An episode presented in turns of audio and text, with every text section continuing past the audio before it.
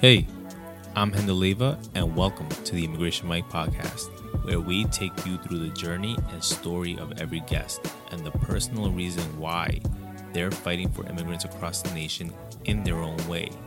Find all Immigration Mic interviews on the Apple Podcasts now. Ryan Little. Hello, and welcome to the Immigration Mic podcast. We are in July of 2019. And the reason why I'm saying July 2019 is because it's official. We are moving towards the 2020 elections. So there's a lot to cover, there's a lot to talk about. Uh, there is a lot going on in terms of immigration and immigration news. So let's get into it.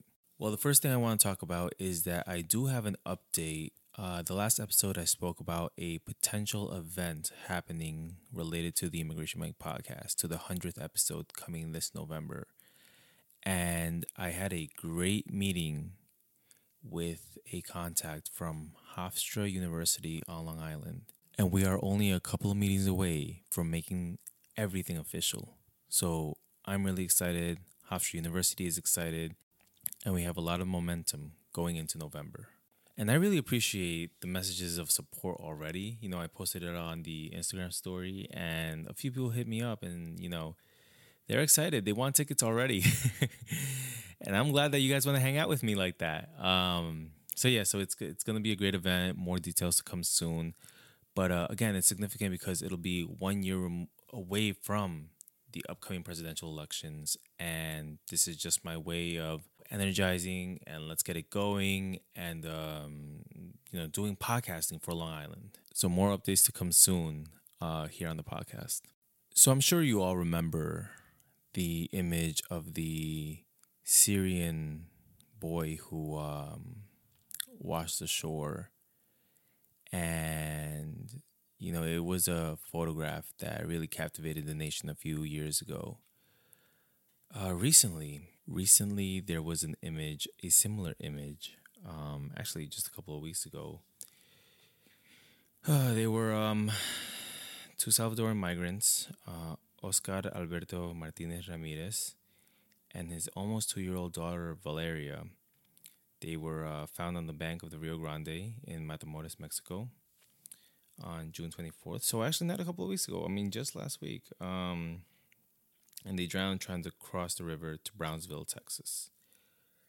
And I'm looking at the image, and I mean, the little girl has her arm wrapped around her dad's neck. Um, they're both lying face down, right on the edge of, of the water, and um, of course, it, it, it's a very powerful image, and it um, reminds me of the the picture of the Syrian boy who drowned. Um, I mean, what I've seen on social media is people sharing it as a way to say, look, look at the realities of the immigration system and of turning away refugees and the dangerous trek they had to make. Uh, but then you have people also saying, you know, please do not share that. That is triggering, um, you know, for their personal experience or what they've gone through and you know you shouldn't need an image like that to shock people into caring. So yeah. So that's that's what i've seen on social media about it. I just thought i would uh bring it up because it is something that has been going on a lot in the conversation. The next thing is you know something very serious um, and of course it has to do with the president. And this has to do with a threat he made a few weeks ago saying you know via twitter Next week, ICE will begin the process of removing the millions of illegal aliens who have illicitly found their way into the United States. They will be removed as fast as they come in.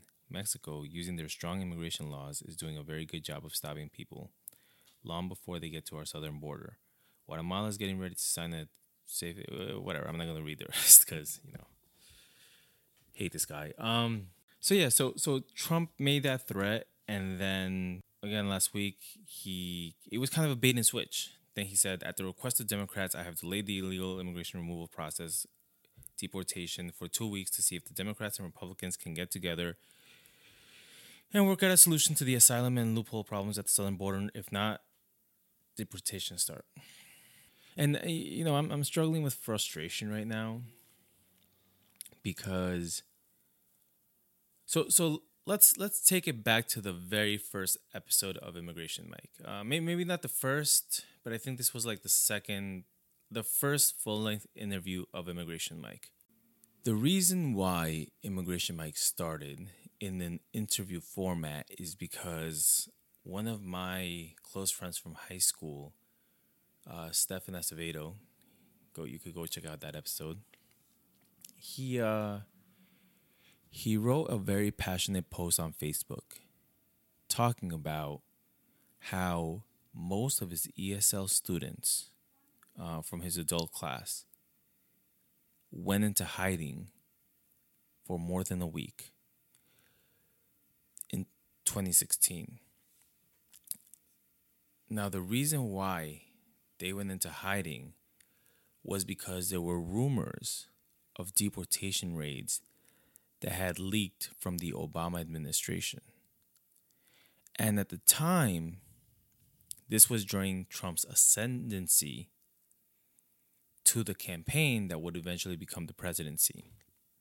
And so the, the way that this was seen was as a way to affirm the American people that they didn't have to vote for Trump because they were putting immigration under control. But the reason why it backfired was because these rumors leaked and activists across the nation were outraged on social media.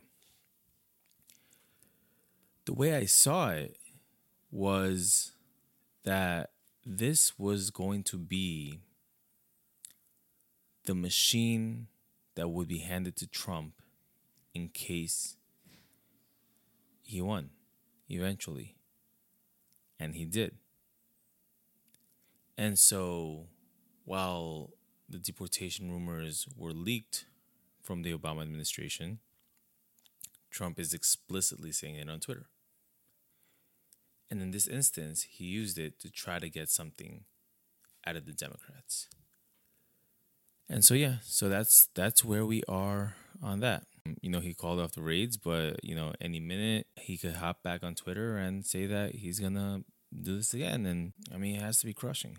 It has to be crushing. It, it it's constant fear, and that's why at the end of all my interviews, you know, I always say, I always ask my guests, what are some words of encouragement? What are some words of inspiration? Can you give us something to help other people get through their uh, whatever they're experiencing? And the last thing I want to talk about is how the Supreme Court will hear a case on whether Trump lawfully ended the DACA program. And this will be next year in 2020.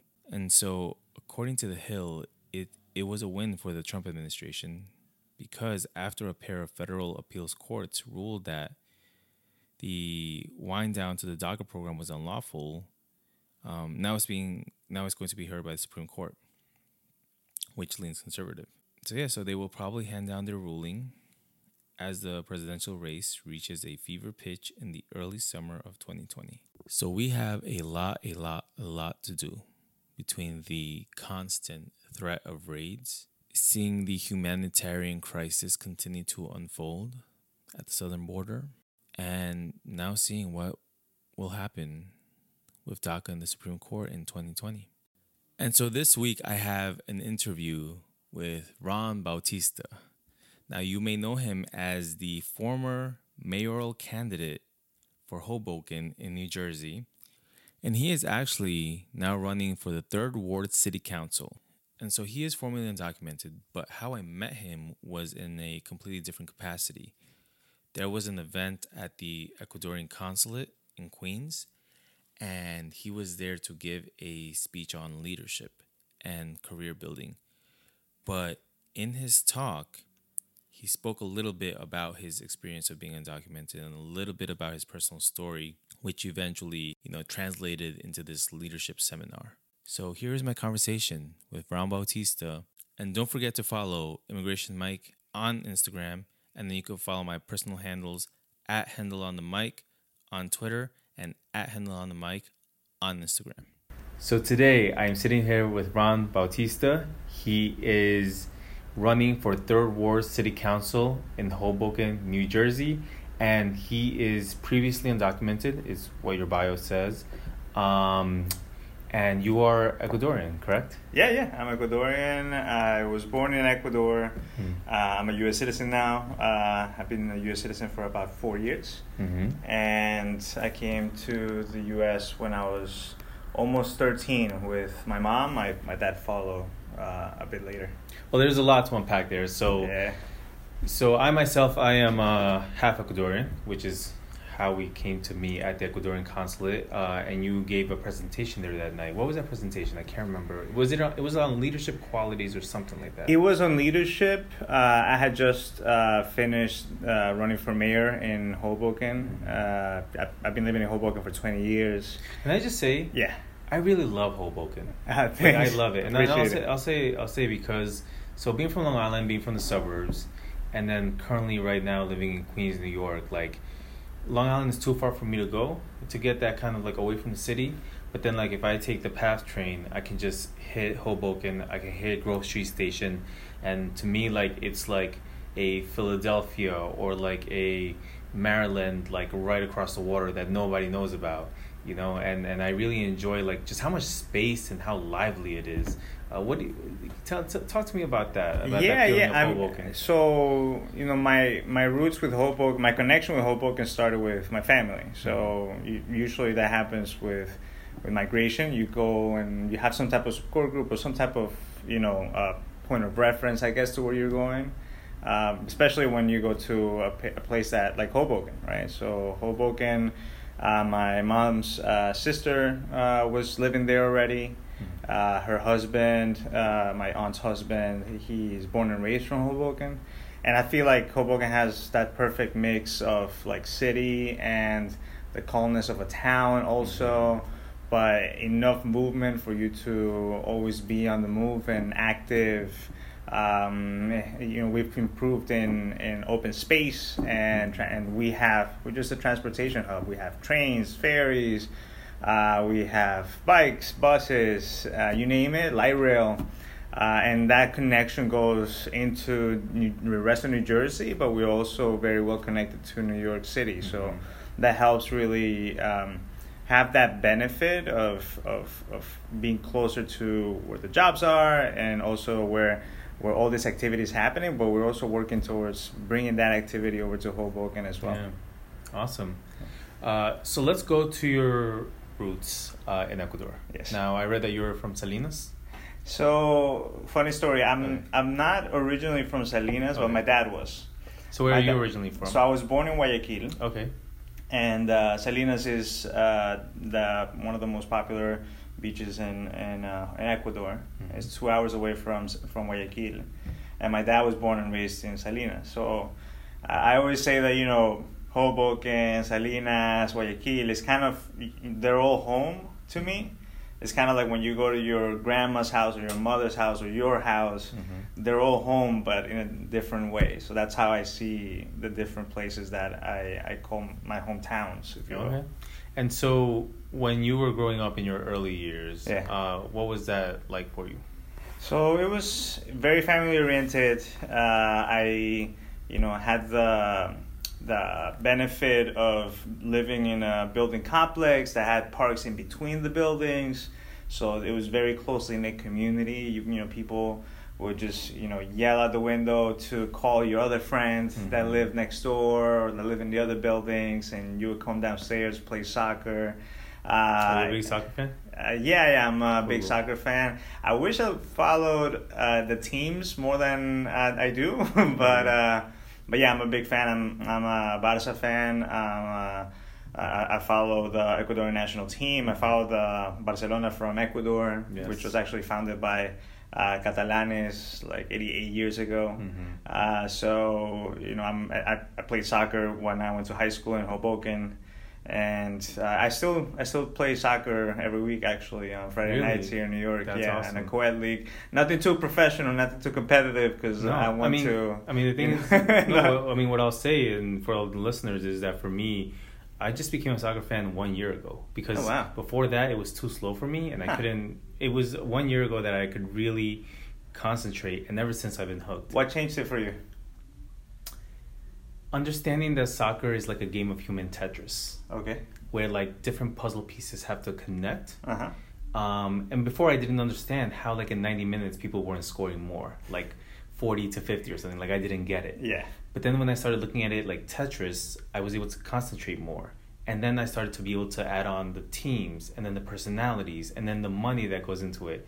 And then I actually played for a co-ed soccer league uh, last year and and actually playing and actually being in the field and understanding made me fall in love with it even more. And then the Champions League and then I went to go watch uh, PSG play in Paris and like just this whole world that existed Yeah. just opened up for me. And um, last month I got my Messi jersey, so Nice. yeah, nice. yeah. So That, that's that's awesome. Yeah, I think I, I feel that when you experience, uh, and this comes not just with soccer, but with everything that you know in society, like you know, uh, being open to immigrants and the immigrant story, Mhm. for example. The more you experience that, the more you get to understand it and join that part of that conversation, right? So I feel like that's what may, maybe happened to you. You started like actually, huh? Okay, I see in a way that actually connects with me. I I Right. feel like I, I understand it and I start liking it and and uh, yeah, and, and, and so right now, heavily invested in the Women's World Cup. Heavily, I mean, I just went to go watch um, the U.S. men's national team play against Trinidad in Cleveland. Mm. And the Copa America, so it's like I love it. You know, it's like year round. There's something to There's always a tournament going on, Yeah. and uh, yeah, and I, what what I love is that in, in Hoboken. So I went, I was in the high school team, uh, Mhm. soccer team, and uh, you know, I've the friends that I have from uh, my team. I'm friends with them up to this date. Right. So the connection remains. Not everybody lives still in Hoboken, but they live in the surrounding areas. Mhm. We still catch up and like play some soccer uh, every now and then. Um, but also being able to catch the game in a, in a random bar in Hoboken, uh, the fact that you're able to catch soccer randomly in a place, Mhm. I think that shows how much the sport has grown. Actually, this Friday, Mhm. this Friday that starts, there's a tournament of uh, the the minor leagues uh, for uh, the, the big teams from Europe. They're coming over to Hoboken to Oh, play by the waterfront. That's awesome. So we have one of the one of the um, soccer fields that has the best views of New York City and the Hudson River. Uh, it's, in, it's called Sinatra Park because Sinatra was uh, is one of the one of the sons of or the son of of uh, of Hoboken. So um, yeah, like that's the the scenery, the the waterfront, the awesome. the history, everything really connects us over there. So That's awesome, man. Yeah. Let- Let's talk a little more after the interview about that. um, so, so take me through um, your what you consider to be your immigration story. Yeah. Um, through your early years um, to arriving to the U.S. Yeah, so I, I came uh, directly to Hoboken. And I've been there all the 20 years that I've been here in the States. Um, I came with a um, tourist visa Mhm. with my mom. It wasn't the first time I had come. I had come before that for two months, uh, two years prior to that in, in 90, 97, 1997. And uh, when we came in 1999, it was because of political decisions. So political decisions affected the economy and the livelihoods of uh, people in Ecuador.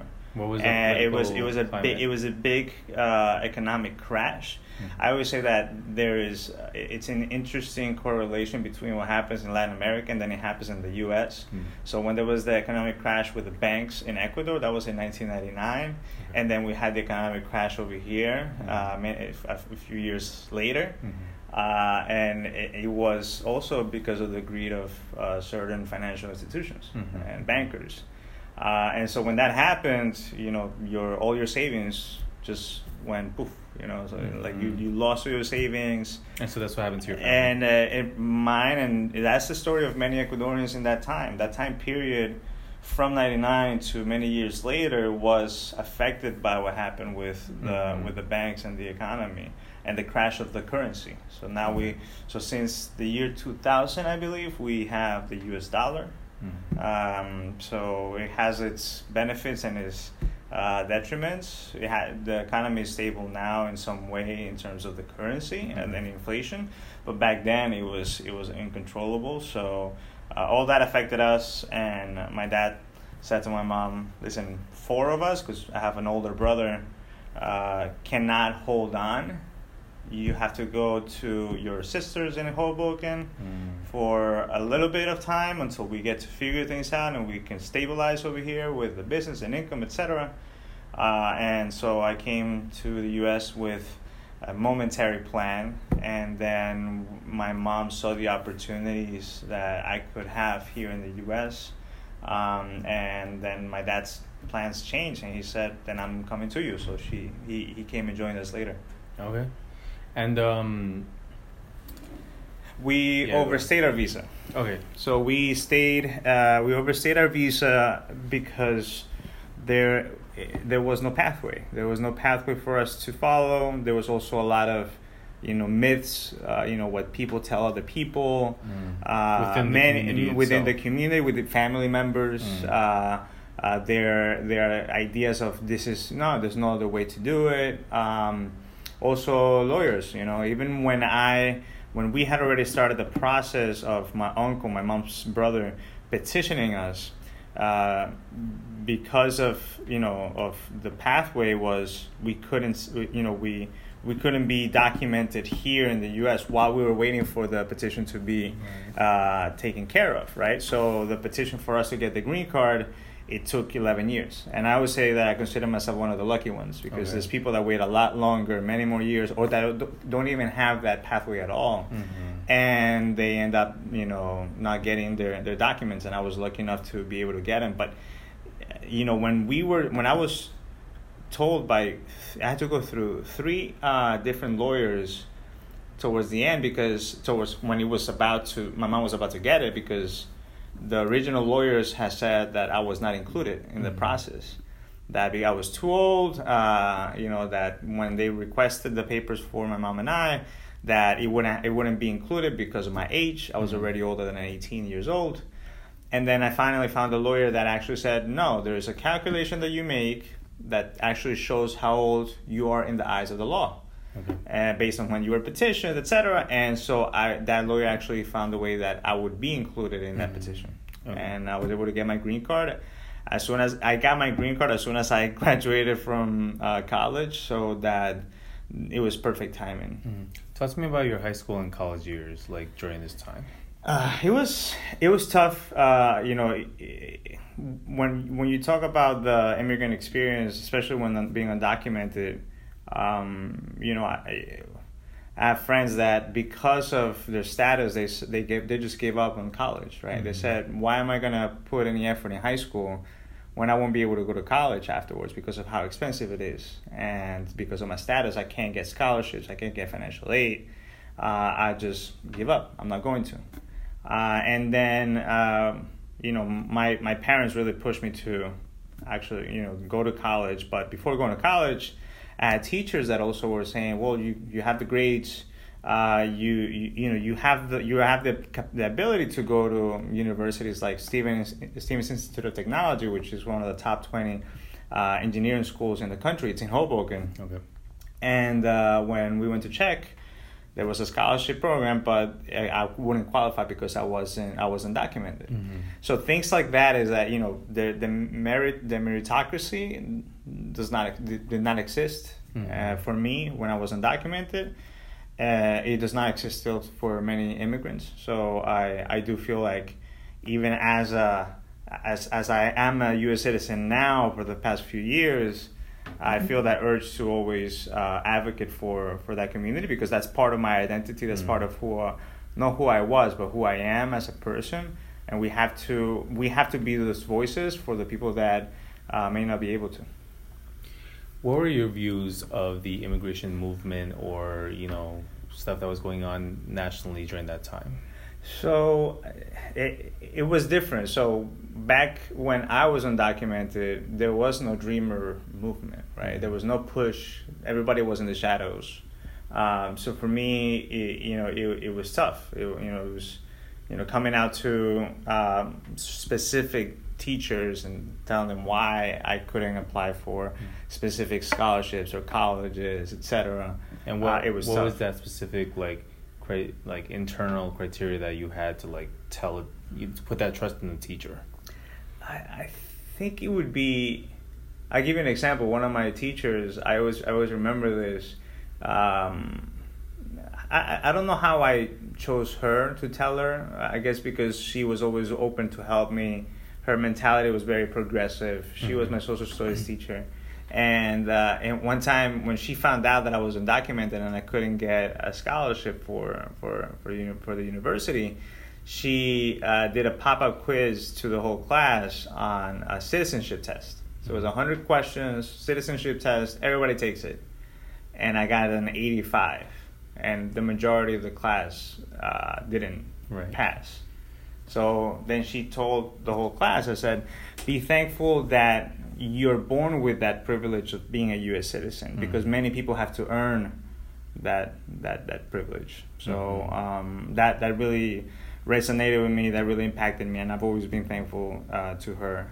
Actually, I, I I messaged her right after I got my citizenship, and I said, you know, I wanted to share this with you because you supported me when when I was in high school, and what it was did you tough say, or did you go? she it was it was very emotional for her it was very Mm. uh, you know yeah i'm sure you know as a as a teacher hearing from your students and saying hey you changed my life uh, it's it's a big deal Mm. um, going into college uh, I I was I went to a community college. I was getting my, my you know I, I always had that mentality of running and going into politics. What I always say is that you know in life you could either you know when you're affected for example with the politics of, of things you have two choices. You either become frustrated and you say to hell with it i'm not going to get involved in it or you you know get empowered and say no i'm going to change it. I want to be involved in some way. And uh, and the way that i always saw that i had to be involved was by so, at some point running for office. Mhm. so although i was undocumented that was always my passion. My passion was always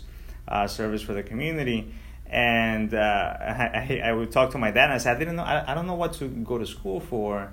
Uh, and I know I like the business side. I know I like politics and service. And he said well a good um, good politician must also be a good manager a good uh, somebody that knows the finances. And and he said well you know and the basis for every business is accounting. So I did an associate's in accounting. Mm-hmm. um, my dad and my mom, in order to uh, live in the states or you know to uh, as a profession, my dad, my mom was an English teacher back in Ecuador. My dad was a uh, um, he was a marketing uh, director over there in Ecuador as well.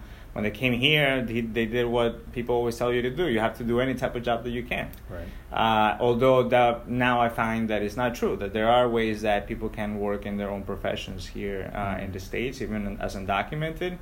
Uh, and many people have done that, but you know, many times you don't learn that until you actually talk to somebody that has lived it. You know, the whole thing of if I knew then what I know now, right? Right. um, but they had to work in cleaning business. So in a cleaning of homes uh, all over Hoboken, they only focused in Hoboken. Uh, and they, and uh, but when I was uh, almost going to graduate from from my two year college, um, my dad uh, was diagnosed with uh, ALS with uh, Lou Gehrig's disease.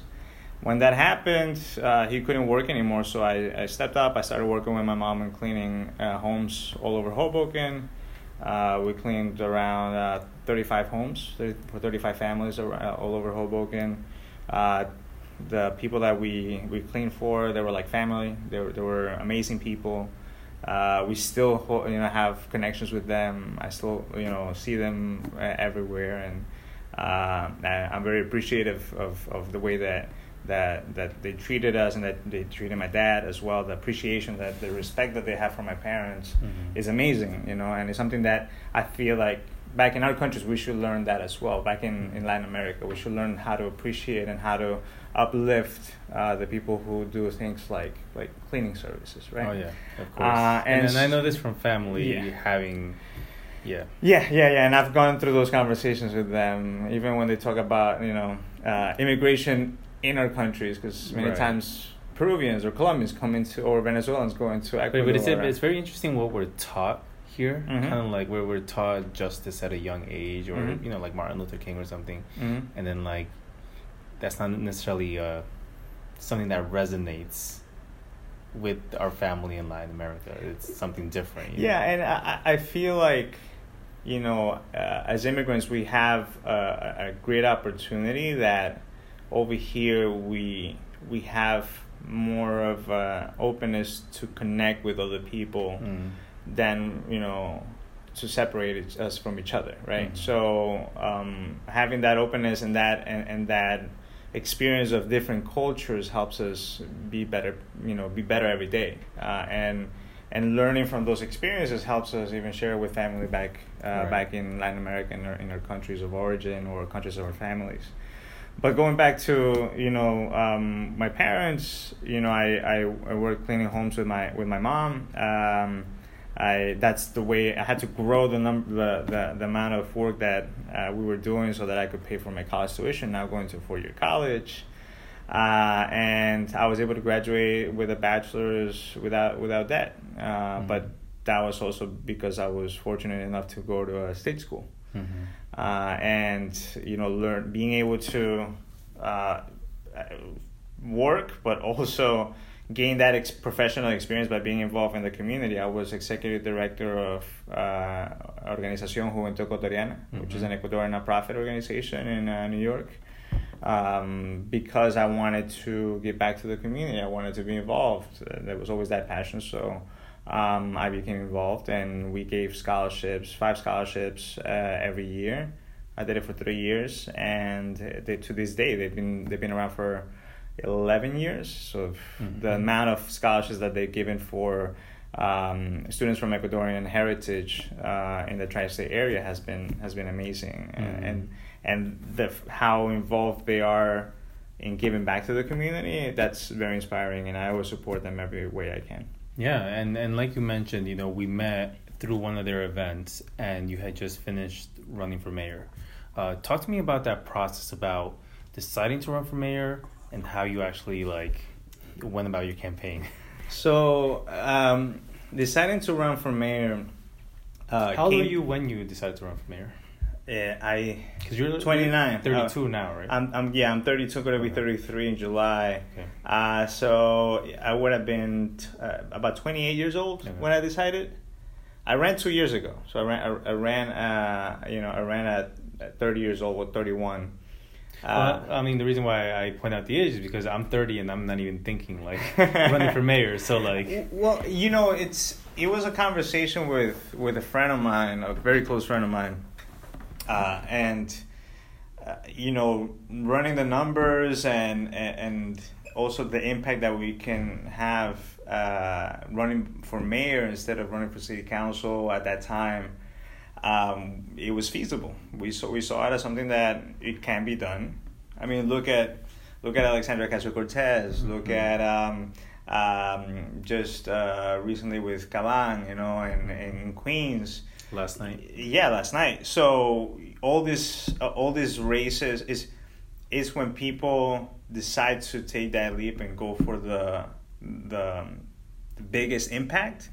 That's when it becomes real for people. That's Mhm. when that's when you get the message across. So no, I did not win, uh, but the impact that we made, uh, it, it, it's amazing. You know, like for example, I one of my proposals uh, that I came up with uh, was, uh, you know, being able to, from my experience going through high school locally, was uh, for there to be a partnership between my two-year college and the high school. I Okay. said there should be a partnership for early college uh, program, Mhm. and that way, uh, Hoboken High School students could, uh, you know, graduate high school with two diplomas, with a high school diploma and with an associate's degree. That's interesting. And this is not something that I made up of the blue. I saw a program that was being done in Jersey City uh, with uh, with a private school, and I said that's something that we could definitely do. Uh, so I I advocated th- wi- for it throughout the mayoral campaign, um, and then after the mayoral campaign, I met with the um, the school the the su- superintendent of schools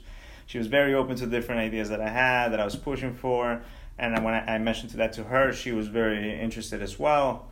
And just a month ago, it was announced that they were implementing the program starting next year for That's the awesome. for the class that would graduate in four years. Right. So I that that couldn't have been done if I didn't decide. No, I'm gonna go for the for for mayor. Uh, it it it was besides believing and and you know somebody had told me when I decided to to run for mayor and I was in the middle of the race. There's a month before the the first debate. Somebody told me it's like well.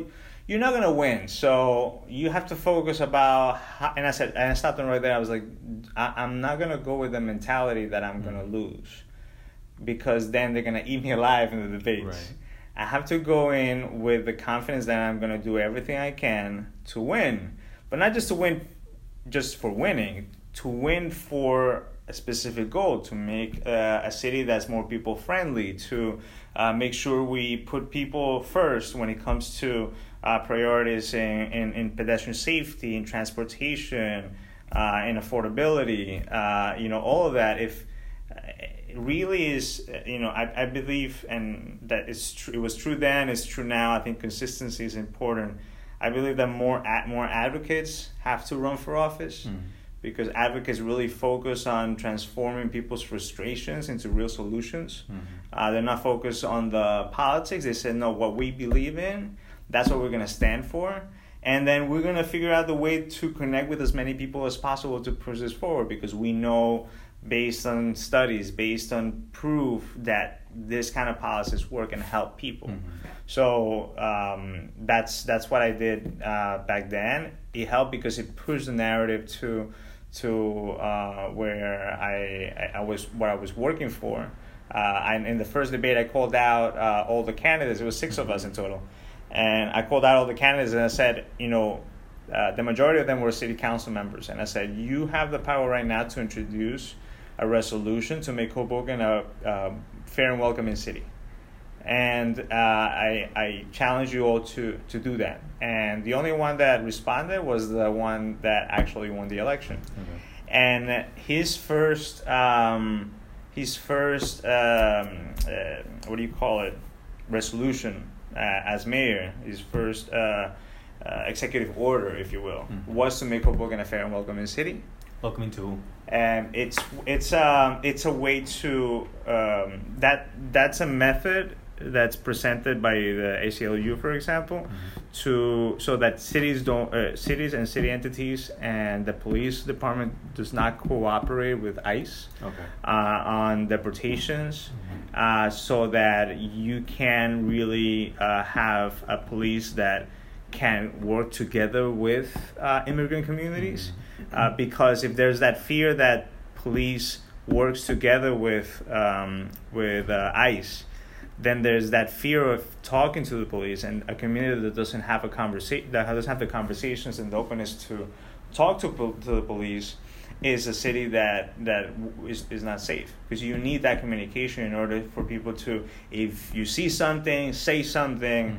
but if you're too afraid to even engage with a policeman that's not the kind of city that we want And so the reason I was asking was because um, when I first started my career, it was as a community organizer for the Welcoming Long Island program, which is part of the Welcoming America network of what it was back then.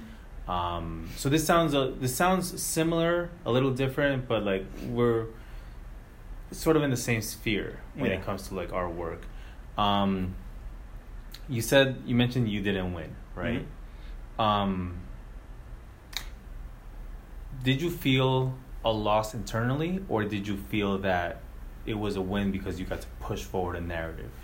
Uh, well, when at that moment when you lose, you feel the you feel it. It's I'm it's saying because because when you a- say it, it's still with it- optimism. it's a, so it's a no, but it's a that's because uh, I'm a you know I've I've gone through it Mm. right, but you know it's it's not the you know it's kind of like when you, you talk about courage right the courage is not the absence of fear right courage is that you got that fear and you still went through it Mhm. and I felt that throughout the whole campaign. It was seven months of campaigning, and then I felt the hit of losing. Nobody likes to lose. Mm. nobody likes to lose, and uh, and, and and so it hit me. But I had that support network of of, of like how many people messaged me that day from all sides, um, the constituents that said, you know, you were the only candidate that stayed positive the whole campaign. Mm-hmm. You were the one that ran on your merits, not on bashing everybody else. Mm-hmm. You you should run for city council next. Mm-hmm. You should not give up. You should keep on going. And the fact that we push that narrative, yeah, all of that is inspiring, but it doesn't it doesn't mean that I didn't feel that that that hit of of not winning. Um, but I did, you know, I, I the next day I was I was ready actually, and because of all that support network, and I went right to work, and I said, "I'm this is just the beginning." And I feel like a lot of politicians or people who want to get into politics and doesn't work out the first time. Um, you know, once that happens, they just disappear. Mm-hmm. Or there's the politicians that only appear every four years whenever it's election time. Mm-hmm. And uh, from the beginning, I said, I am not going to be that type of politician. I'm going to be the politician that uh, shows up every day, that's going to be talking about issues every day, that's going to be meeting people and pushing an agenda forward every day. And uh, you still see me in the city council meetings for the past year and a half since that last election. Uh, I still, you know, talk to people. Uh, I still meet with uh, city officials. Um, yeah, we still affect change. I mean, I literally did. So they have uh, streaming uh, of the city council meetings. Yeah. They've always they've had it for many years, but they had it in a platform in a UStream, Mhm. and has said, put it in a platform that most people are engaged in. Put it live streaming on on Facebook Live, Right. especially when you have thirty three thousand people on the following the city page, and so by advocating for that. Finally, they did it, and now there's thousands of people that actually watch the They're city council meetings Mhm. and people get to know what's going on. What are they talking about? Because it's intimidating. Actually, going to a city hall that's dark, Right. going at nighttime, going into a courthouse because that's where they have the actual city council meetings. Then not knowing what the process is because nobody welcomes you into. Hey, come on in. Right, yeah. This is where you sign up. This is where you can talk. You just These find are- your little corner to hide in. these and- yeah these are these are the resolutions. Nobody tells you that. You have to go in there and kind of figure out for yourself. Yeah.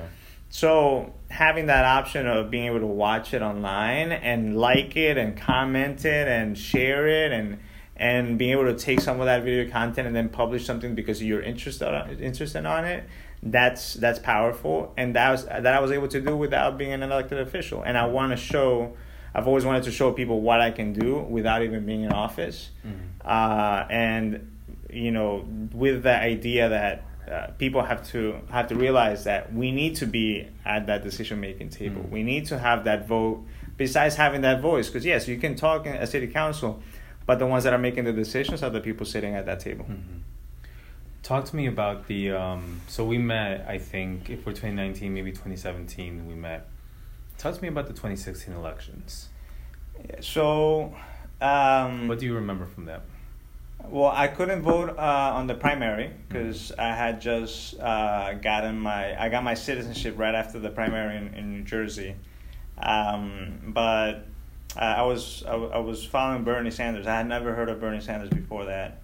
Uh, I liked his campaign, but I was also aware of the danger of having Donald Trump in the White House. So I did vote for Hillary Clinton after. Uh, terrible result. I feel like. Um, uh, we need to really build that movement from the ground up, and ha- ha- we have to defeat uh, Donald Trump in this coming election. I, I Well, let me ask you because Yes. tonight, tonight is It's the, the first first, debate. night of the Democratic debate that's going over two nights. yes. What is your perception as to where we're at, or what lessons have been learned or haven't been learned? I, I think I think it's beautiful because we have so many candidates. Some people worry. I, I actually i'm happy that there are so many candidates, uh, and the process of who gets to be in the in the actual debate. Mhm. It's not just the person that peop- that somebody thinks uh, should be there. Is based on donations. Is based on on how they're doing in the polls. Like there's different parameters that balance it out. Um, I, I feel like a, a lot of policies that were pushed for, you know, during uh, the 2016 presidential like primaries, uh, really help position that conversation towards this election, this primary. Mm-hmm. And I do feel that, um, you know, because when we see people, we don't think left or right. We feel how, you know, $15 minimum wage. I mean, that's something that is not a left or right issue, although the, the left is the one that's pushing for it. But it's something that, you know, my, my dad was never a politician.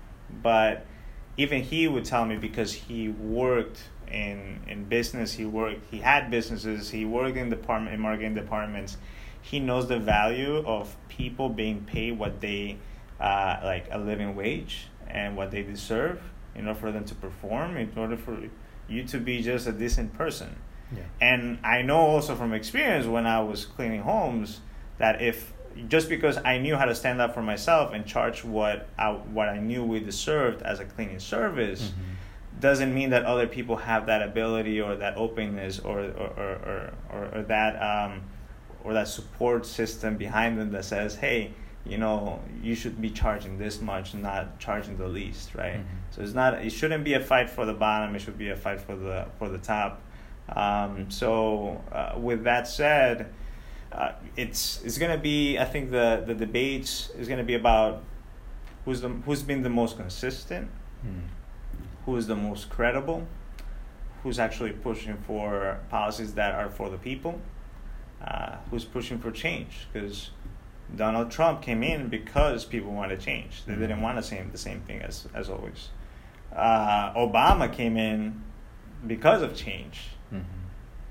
but I, I feel like Obama came too much into uh, into the establishment game, and uh, and that was an issue that although he changed some things, it was not enough for the electorate. And uh, um, sure that it's you cannot put uh, generalize and say that the whole electorate is responding to something specific. I learned that also from my own uh, experience campaigning.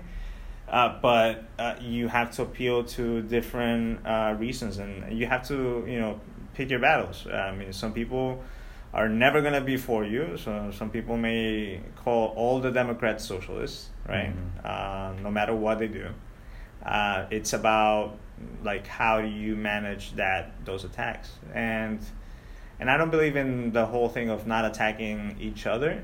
Mhm. Uh, there are ways to really confront other candidates Well, like you did. or like I did. I never I never confronted people in on, at a personal level, Mm. and, and I never will because I don't I don't. I, but I do believe in in tackling uh, the issues and, and and talking about the record and what other candidates uh, are not fighting for, and differentiating yourself from that. And actually, you something I, I I've I've always I, I've, I have as a central as a core part of of being me as a as a person is I like debating people or talking to people who don't agree with me Mm-hmm. because I'm not there to just impose my views. Mhm. I'm here to understand where you're coming from Mm-hmm. And see how we can connect in another on another way. Mm-hmm. Um, many people, I you know, you, you know, you get a lot of people that say no to you, right? But from every no, I learned better ways Mhm. to get more people to say yes to my proposals and what I stand for Mm-hmm. because you, you know you have to understand that you know I, ha- I I met up with somebody that I had never met before that she voted for me during the mayoral election and I said so how do you come about? Because she mentioned me on social media so that's how I connected with her. And she said you know I'm voting for for Ron because um, he is the only candidate that's running based on his merits and he didn't attack anybody and I like his proposal so I'm voting for him. I'm not voting for the establishment. Mm-hmm. and uh, I said, where was it that you had like learn from me that you decided yes? Was it the debates? She was like, no, I don't watch debates. And I said, you don't watch debates? And like, no, I don't watch debates because I feel like debates are sound bites. Um, they're gonna tell you what they what you want what you want to hear. And so I didn't want to waste my time, and I'm thinking how many people actually watch debates Right. then. Uh, but she said no. I went online, I searched I saw some uh, social media content as well.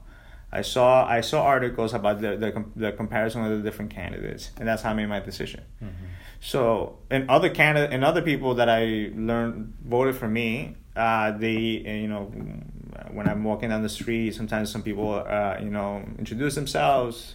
They're like what I what I stand for, what I've been pushing for, and they said, "No, I learned from you because of the debate." So, Mhm.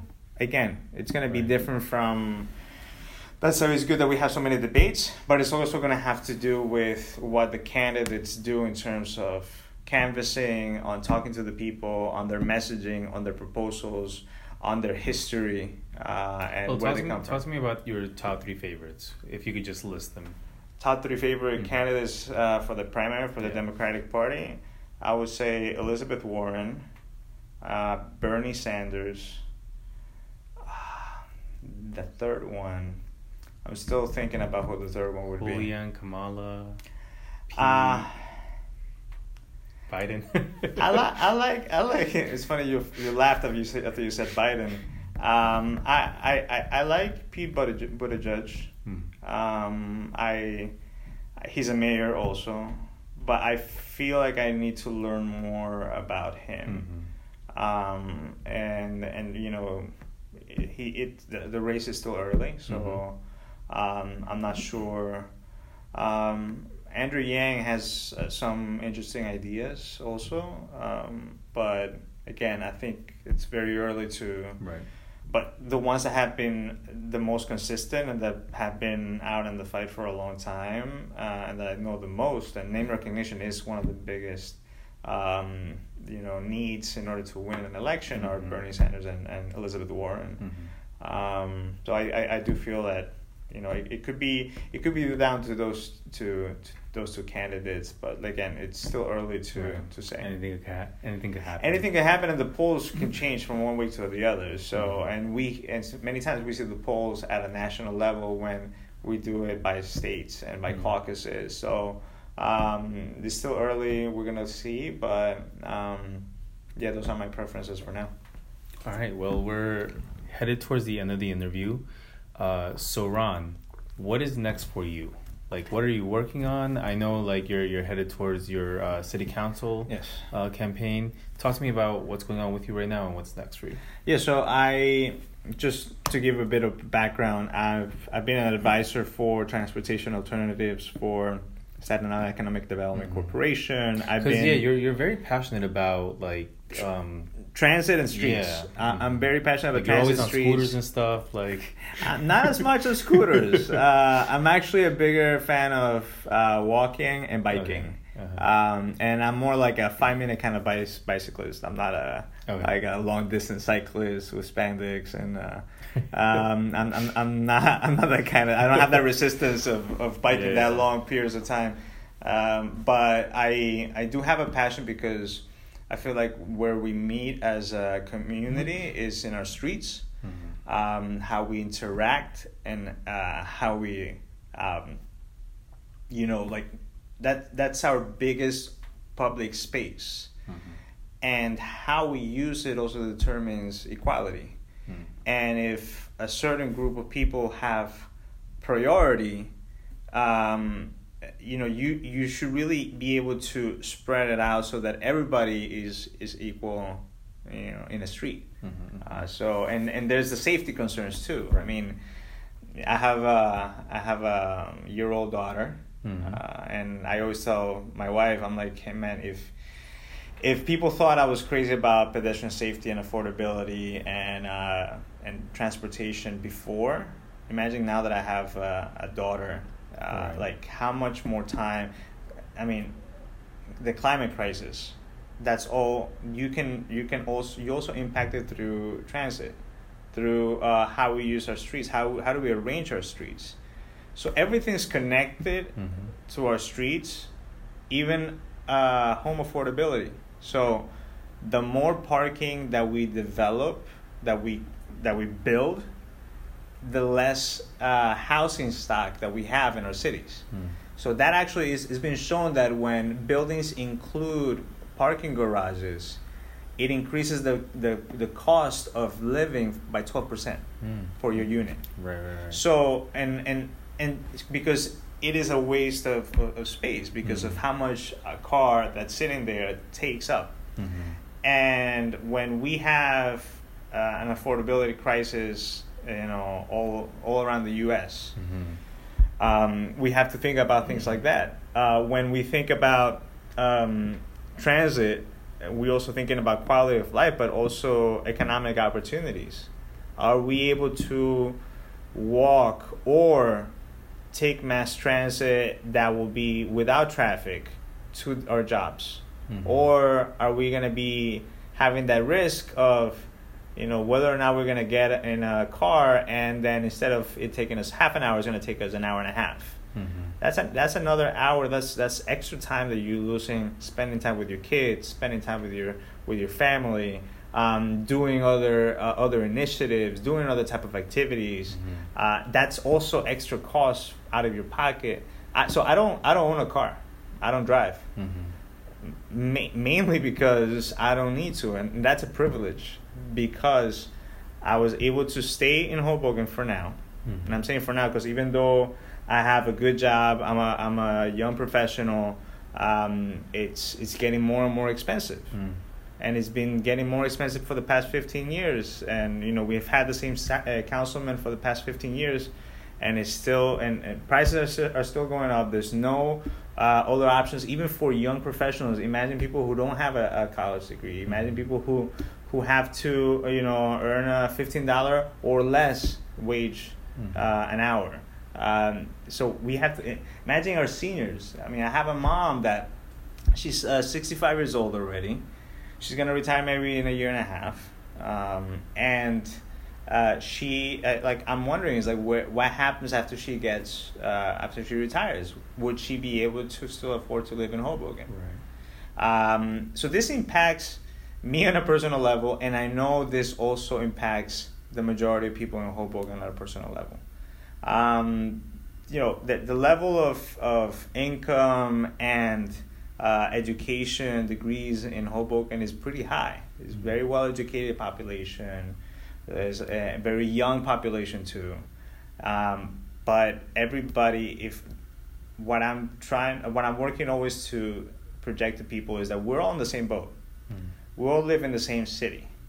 And I used to live in a city 20 years ago that I used to brag to people that I could, you know, I was like, man, in Hoboken, you actually, you're going to cross the street and the car stops for you.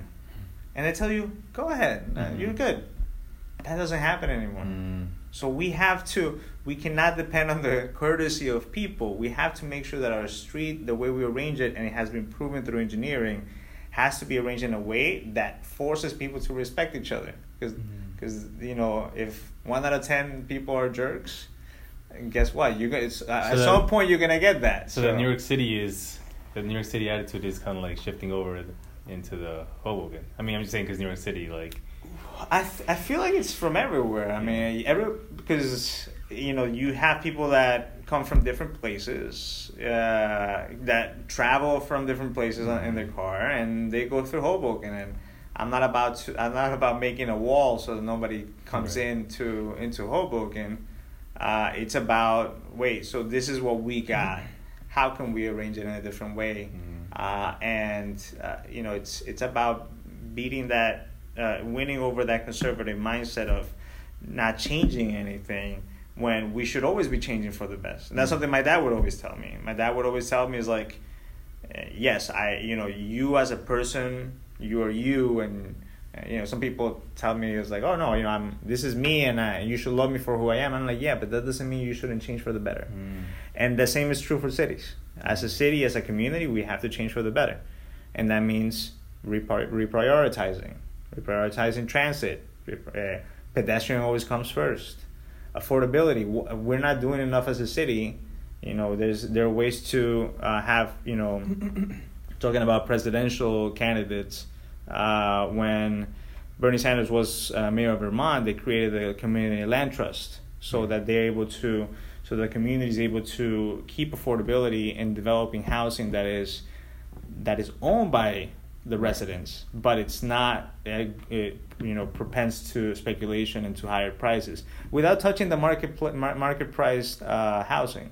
Like, but we need to have those options that are uh, pushed as a community that we're all pulling our funds together so that we can be a diverse cities because that diversity is what makes us better. That's diversity is what uh, makes us more attractive as a city. That diversity is what improves our school system. I was I was mentioning to somebody, I'm like, you know that in order to improve our school system, the one of the best ways is to making sure that our teachers live in Hoboken. Mm-hmm. And what kind of teacher can afford a rent in Hoboken with uh, with the salary of what what What's a the teacher? average for a one bedroom? Or even like a It, it, it, it depends. It could go from eighteen hundred up. Mm, that's pretty I, expensive. I have I, I I'm I'm in a I'm in a one bedroom, four flights up, no elevator, and it's two thousand one hundred. wow. And so and and the prices keep going up. My rent control is important, but not just having rent control because that's how my mom is able to stay in the apartment that she's at, but it's also being proactive as a city to protect those uh, tenant rights. Because I know also people. I have friends from high school that were were pushed out by by the landlords, Mhm. by developers. And something that I am doing differently is that I'm making sure that people know that I'm not taking any developer money Mm-hmm. and it's easy to go to a developer and ask for funds for running for office. But again, uh, you know, if, if it was to do the same thing that everybody, every other politician does, then I wouldn't run for office. But that's not what I'm about. So talk to me about like you know when is this upcoming election to the city council? Like what what's going on? So the election is November fifth. Okay. Um, the uh, right now I'm in the process of collecting signatures Mhm. in order to be on the ballot. Uh, I've been talking about with this with people for since last year. Mhm. So it's not like I just started, uh, and it's just about knocking on doors, talking to people, uh, gaining that support, uh, thinking that you know we have that sense of urgency. You know, in terms of climate change, you know we have until twenty thirty in order to make for us to really drastically change our, our ways of of, um, the, of of our carbon footprint Mhm. uh, as a city, we can push that forward and be the model also for other cities to do so as well. Um, and there's innovative ways to do that, uh, especially starting with our transportation.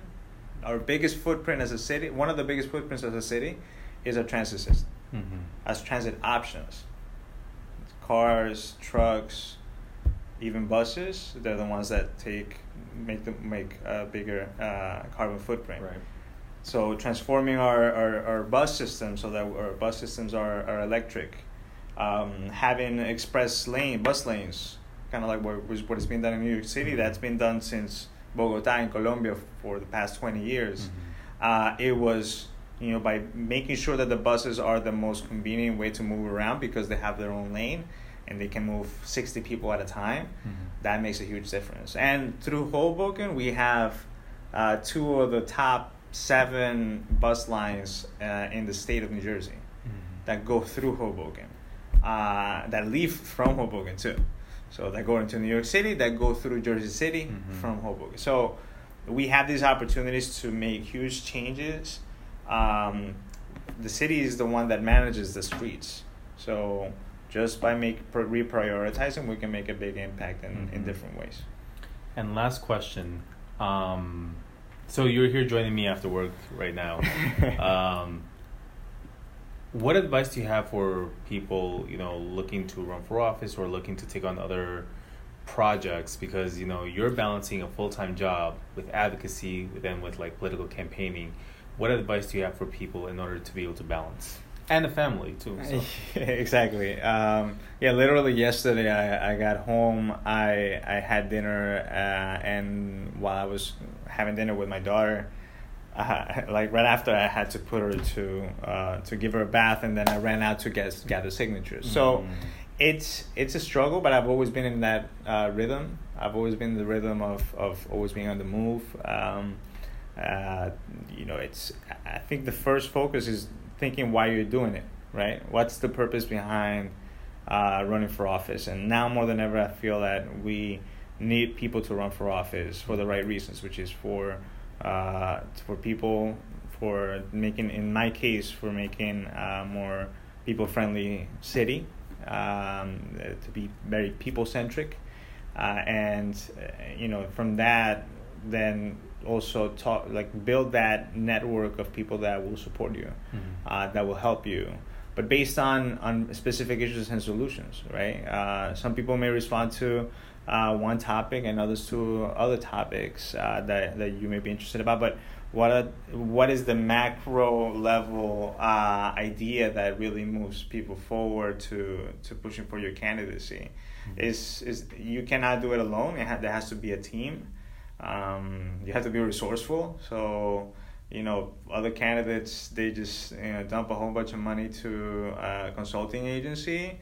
I'm more about you know being you know bootstrapping the, the campaign right. so I I know the people that do uh, the mailers. I know people that do uh, digital marketing. I'm in marketing so I, I, I get to work on my own uh, you know project uh, because of, of what I've learned over the years. But uh, you know building that network of people who can uh, help you out that's very important neighbors knowing your getting to know your neighbors that doesn't take an actual election to do so Hmm. you can you can start right away talking to strangers uh, next door uh, make that's how we build community just by starting to those conversations you're already making an impact Mhm. uh, and and getting to know your neighbors helps uh, you know in, in, i mean from learning how to better use the resources from the city and things that you could do at the city to um, you know the whole benefit of networking you know Mhm. so there's there's always the benefit but the central aspect has to be what's your purpose and why you're doing it and who you're doing it for and i'm doing it for for my neighbors i'm doing it for people who have uh, the same uh, issues that i do which is you know i have a for example a daughter that uh, i don't know if she'll be able to walk to the park or walk to school on her own when she turns eight years old Hmm. I want her to be able to do that. I want her to be able to walk safely to, to school and to a park. Uh, I want her to have a waterfront that's open and public for, for her and for her friends.